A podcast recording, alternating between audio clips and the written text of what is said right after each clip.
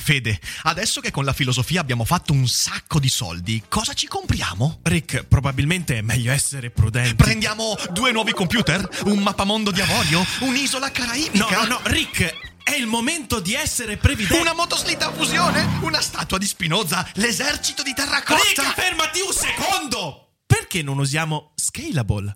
Scalable è l'app perfetta per chi vuol conoscere il mondo degli investimenti. Attenzione, investimenti pensati col cervello, non scelte di pancia. Scalable ti mette a disposizione gli strumenti essenziali per costruire una cultura del risparmio, ETF, piani di accumulo, accantonamenti a lungo termine per pensare oggi a quel che potrai fare domani. Scalable è un servizio sicuro e regolamentato con oltre 600.000 clienti e che ti aiuta a comprendere come funziona la finanza usando la testa. E sai qual è il bello? Con Scalable puoi iniziare a investire con solo un euro. Trovi tutti i dettagli in descrizione. Quindi, niente motoslitta fusione? Tra qualche anno, Rick, quando Scalable ci avrà aiutato a far crescere i nostri risparmi.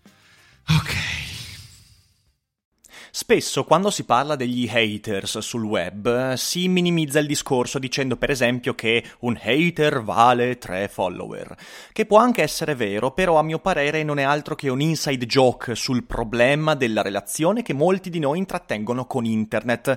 In primo luogo perché noi tutti siamo anche degli haters di qualcuno, in secondo luogo perché quando lo siamo nella stragrande maggioranza dei casi siamo vittime della nostra condizione, in terzo luogo o perché possiamo fare di meglio anche da haters e ne parliamo dopo la sigla. Daily Cogito, il podcast di Rick Dufer ogni mattina alle 7. L'unica dipendenza che ti rende indipendente.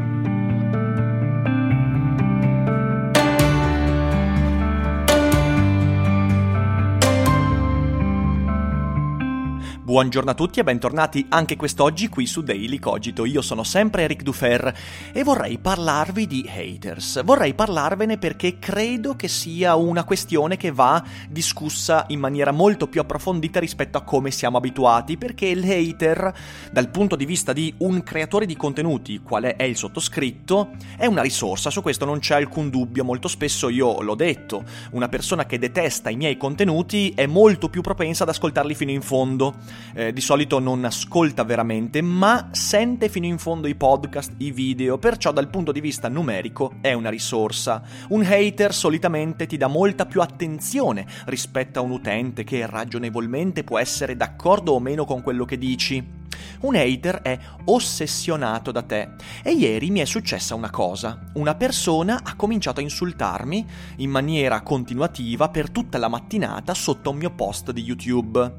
E non sto parlando di una persona sgrammaticata, palesemente problematica, con il cervello in pappa, uno di quegli hater che in realtà lo è semplicemente perché non riesce a connettere il cervello alla bocca, anzi ai polpastrelli, perché di quel tipo di hater in realtà io non voglio mai parlare, ci sono moltissime persone che non sanno ragionare e che quando entrano in contatto con un personaggio di cui magari neanche hanno ascoltato o capito granché cominciano a insultare, lanciare improperi, lanciare parolacce, scadere nel turpiloquio. A me non interessa quel tipo di hater perché su quello io non ho davvero nessuna possibilità di appiglio. Non posso ragionare con qualcuno che non sa ragionare, magari per menomazioni intellettuali di portata eclatante, come per esempio essersi innamorato di Hegel. No, dai, sto scherzando, ovviamente. Sto parlando di una persona che scrive dei commenti grammaticalmente, sintatticamente corretti che riesce a costruire una frase in modo comprensibile e che quindi mi sembra sia una persona discretamente normale. E questa persona mi ha insultato per tutta la mattinata, dicendomene di ogni colore, dicendomi che sono una persona moralmente riprovevole, dicendomi che io sparo soltanto delle stupidaggini incredibili con l'unico obiettivo di manipolare le menti. E dove sta il problema? che io sono rivolto soltanto a mentire, eccetera, eccetera, eccetera. E io a questa persona ho risposto in un modo molto semplice. Gli ho detto, ok, eh, non ti piaccio, va bene, io ormai mi sono fatto una ragione di questo, ma che cosa ci fai qui? Ecco, allora oggi ho fatto tutto questo preambolo per permettere a tutti noi di fare un passo in più nel modo con cui ci comportiamo sul web. Perché? Perché da un lato io accetto di buon grado e con grande serenità il fatto che ci siano moltissime persone lì fuori che stanno in un, diciamo così, in una sfumatura dal grigio al nero che va dal mm, non sono d'accordo con quello che dice Dufer, non riesco ad ascoltarlo e ci sta fino a eh, Dufer è il peggiore individuo che potesse costruirsi un po' di visibilità su YouTube e sul web. In tutto questo range di opinione negativa di me ci sono tutte le sfumature, quelli che sono più estremi, quelli che sono meno estremi, quelli che riescono ad argomentare, quelli che non riescono ad argomentare, quelli che sono in disaccordo con me perché la pensano in modo diverso, quelli che invece lo sono perché vorrebbero dire la propria, e insomma c'è tutto questo, questo popolo di persone che è eh, molto nutrito e ci sta perché io dico delle cose controverse, esprimo la mia opinione, poi lo faccio sempre in modo onesto, quello che dico è sempre quello che penso.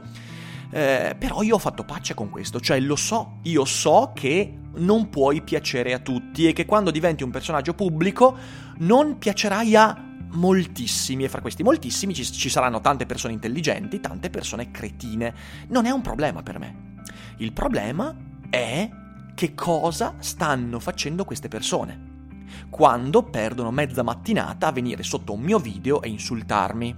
E quando io rispondo dicendo va bene, cioè a me non cambia nulla, continuano a rincarare la dose, non riescono a fermarsi, non riescono a capire che lì non c'è veramente nulla, non c'è, non c'è, una strada da seguire, non c'è un effetto. Se il loro effetto è quello di offendermi, non ci riusciranno mai. Perché, come spesso ho detto, se io adesso camminassi per strada, tranquillo, e uno sconosciuto mi desse del coglione dalla, dall'altra parte della strada, mi farei una risata, non mi fermerei neanche, non è che starei a dirgli no, ma perché mi stai dicendo queste cose? Quindi su di me queste cose non hanno effetto non hanno neanche un effetto di tipo intellettuale, quindi non emotivo, ma neanche intellettuale perché sto parlando di commenti non argomentati, cioè che non hanno veramente nessun legame logico con l'insulto cui sono, in cui sono incardinati. Invece i commenti critici di chi mi dice, eh guarda però questa cosa che hai detto eh, non funziona per questi motivi, io quelli li ascolto sempre. E allora mi chiedo qual è l'effetto. E l'effetto secondo me non è neanche quello di ritagliarsi un minimo di visibilità, perché perché il commento in questione, ad esempio, ma potrei farvi veramente centinaia di esempi, è in un luogo che da quante persone verrà visto quel commento. Ma soprattutto le persone che vedono quel commento, io credo che inevitabilmente si faranno un'idea negativa di chi ha scritto quel commento e non certo di me. Quindi non può neanche esserci dietro una subdola necessità di diventare visibili. Cosa ti sta succedendo? Cioè, a me viene da dire, sono abbastanza sicuro che mi stia ascoltando il soggetto in questione, anche perché, eh, essendo un hater così accanito, a mio parere, lui sta ascoltando quello che sto dicendo, e allora mi rivolgo proprio a te. Che cosa stai facendo della tua vita digitale? Che cosa stai facendo del tuo io virtuale? Come stai usando il tempo che spendi sul web? Perché tu di fronte a te stesso, così come il sottoscritto, così come tutti quanti i miei ascoltatori, abbiamo milioni di modi fantastici per utilizzare in modo proficuo quel tempo. E quel tempo lì invece, almeno ieri mattina, tu l'hai speso in maniera assolutamente deleteria per te stesso. Non per me, ripeto, perché io mm, ci ho speso veramente tre minuti per risponderti a tre commenti e basta. Quindi cosa stai facendo tu? prova a chiederti, dovremmo tutti quanti, adesso mm, fermiamo la personalizzazione del ragionamento e chiediamo cosa questo può dare a noi. Noi tutti detestiamo delle cose su internet, è inevitabile, c'è chi detesta Rick Dufer, chi detesta Lady Gaga, chi detesta i risvoltini, chi detesta Max Pezzali, Fedez, Trump, Renzi, potrei andare avanti all'infinito. Tutti noi, come vi ricorderete sicuramente la puntata che ho fatto sul Vrang Vrang e l'influencer, tutti noi siamo circondati, anzi ci circondiamo di Vrang Vrang. E poi ci sono alcuni influencer che, da cui ci lasciamo catturare positivamente. E di fronte a questo esercito di vrang vrang che ci costruiamo, questi idoli negativi che, eh, che vanno a intercettare i nostri istinti più beceri, linguisticamente intellettualmente parlando, quando commentiamo, quando esprimiamo il nostro dissenso, beh, ci fanno molto male. Perché? Perché attirando così tante delle nostre energie, di fatto stanno danneggiandoci Io sono convinto che i commenti ricevuti ieri sono commenti da parte di una persona che perlomeno in quella mattinata si è autodanneggiata, è un comportamento autolesionista. E dovremmo chiederci quante volte noi tutti cadiamo in un comportamento autolesionista. Perché insultare, per il semplice fatto che mi sento distante da quel personaggio, è autolesionismo, anche quando sono di fronte a un personaggio che si lascia toccare da quegli insulti. Allora lì è ancora peggio, sapete perché? Perché da un lato io mi sto facendo del male sprecando il tempo che dedico al web, che potrei dedicare in molti modi fantastici, e invece lo sto sprecando e mi sto facendo male e sta salendo la bile. Scusatemi, perché quando io mi metto ad insultare qualcuno non sto bene mentalmente, sto male mentalmente. Dall'altra parte c'è un altro che sta male, cioè il creatore di contenuti che per me incredibilmente si lascia toccare dagli insulti, dal coglione, dall'ignorante, eccetera, eccetera, queste cose qua. Quindi ancora peggio in realtà si va verso l'autodistruzione collettiva da questo punto di vista e allora, ripeto, dovremmo chiederci come stiamo usando il nostro tempo sui social media, come stiamo usando la nostra presenza online. Sarà inevitabile odiare delle persone.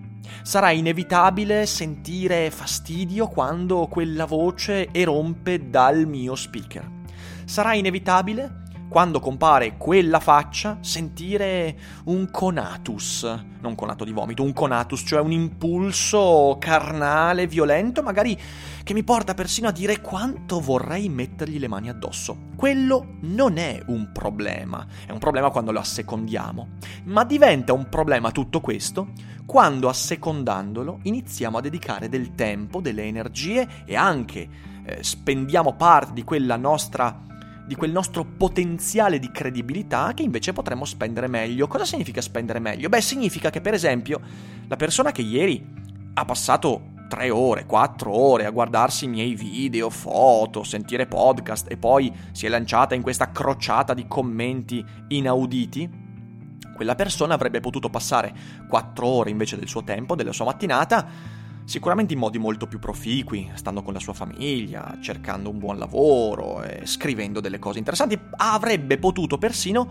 prendere il suo smartphone, da cui ha cominciato a scrivere quei tweet, quei, tweet, quei commenti, e registrare un video di risposta a ciò contro cui lui si scaglia, contro di me, contro le mie tesi, contro le mie opinioni mettendoci la faccia, magari, ma non per il senso, senso, di metterci la faccia, poteva anche fare un podcast dicendo perché lui è in disaccordo con quello che dico, a lui non piace quello che dico, perché mi ritiene una persona moralmente riprovevole, perché eccetera, eccetera, eccetera.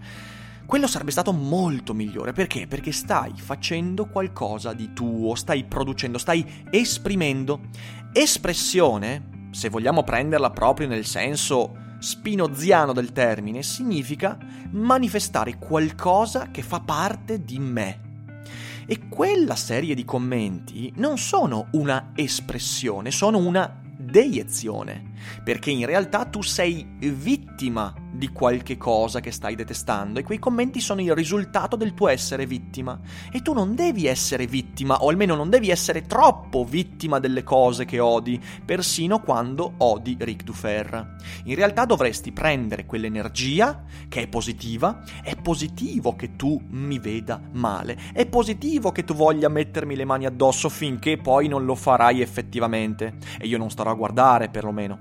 È positivo che tu senta fastidio, angoscia, senta questi sentimenti, questi conati negativi dentro di te. Usali bene, porcaccia la miseria. No passare ore e ore ad ascoltare, a rimuginare, a far crescere la bile. Fai qualcosa. E questo lo dico, in realtà non è una, una cosa rivolta soltanto a lui, ma è a tutti quanti noi.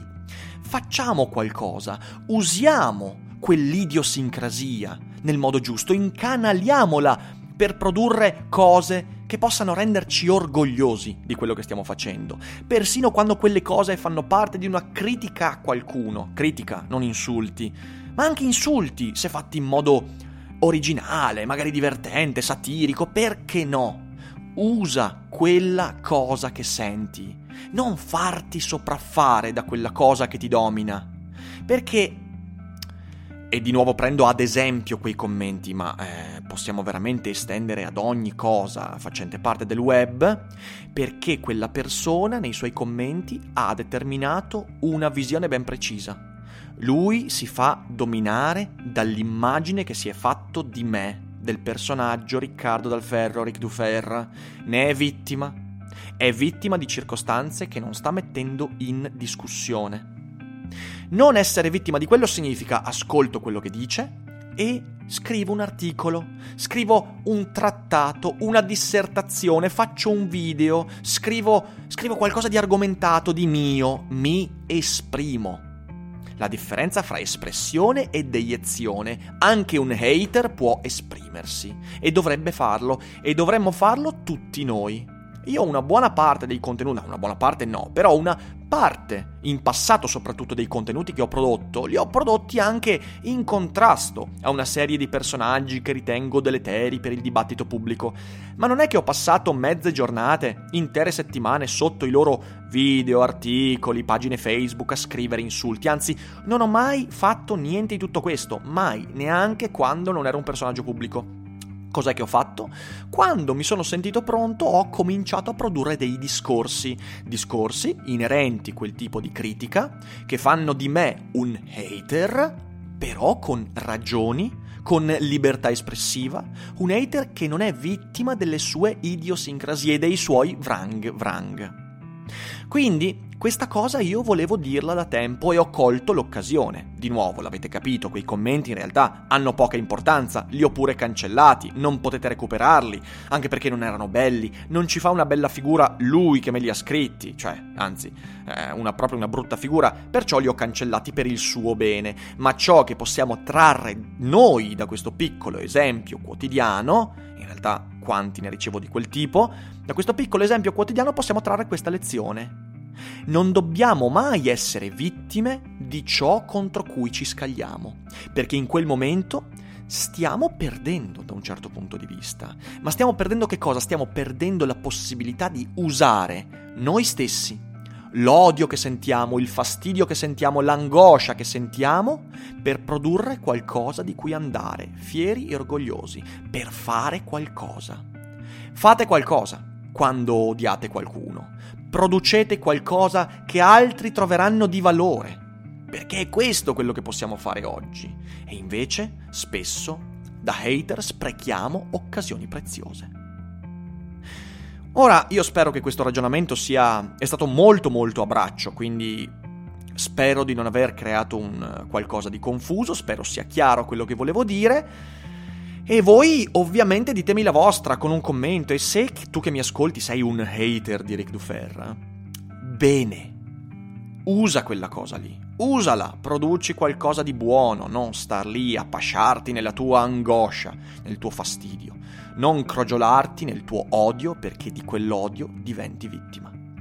Grazie a tutti per l'ascolto, io vi auguro una buona giornata e voi non dimenticate mai che non è tutto noia ciò che pensa.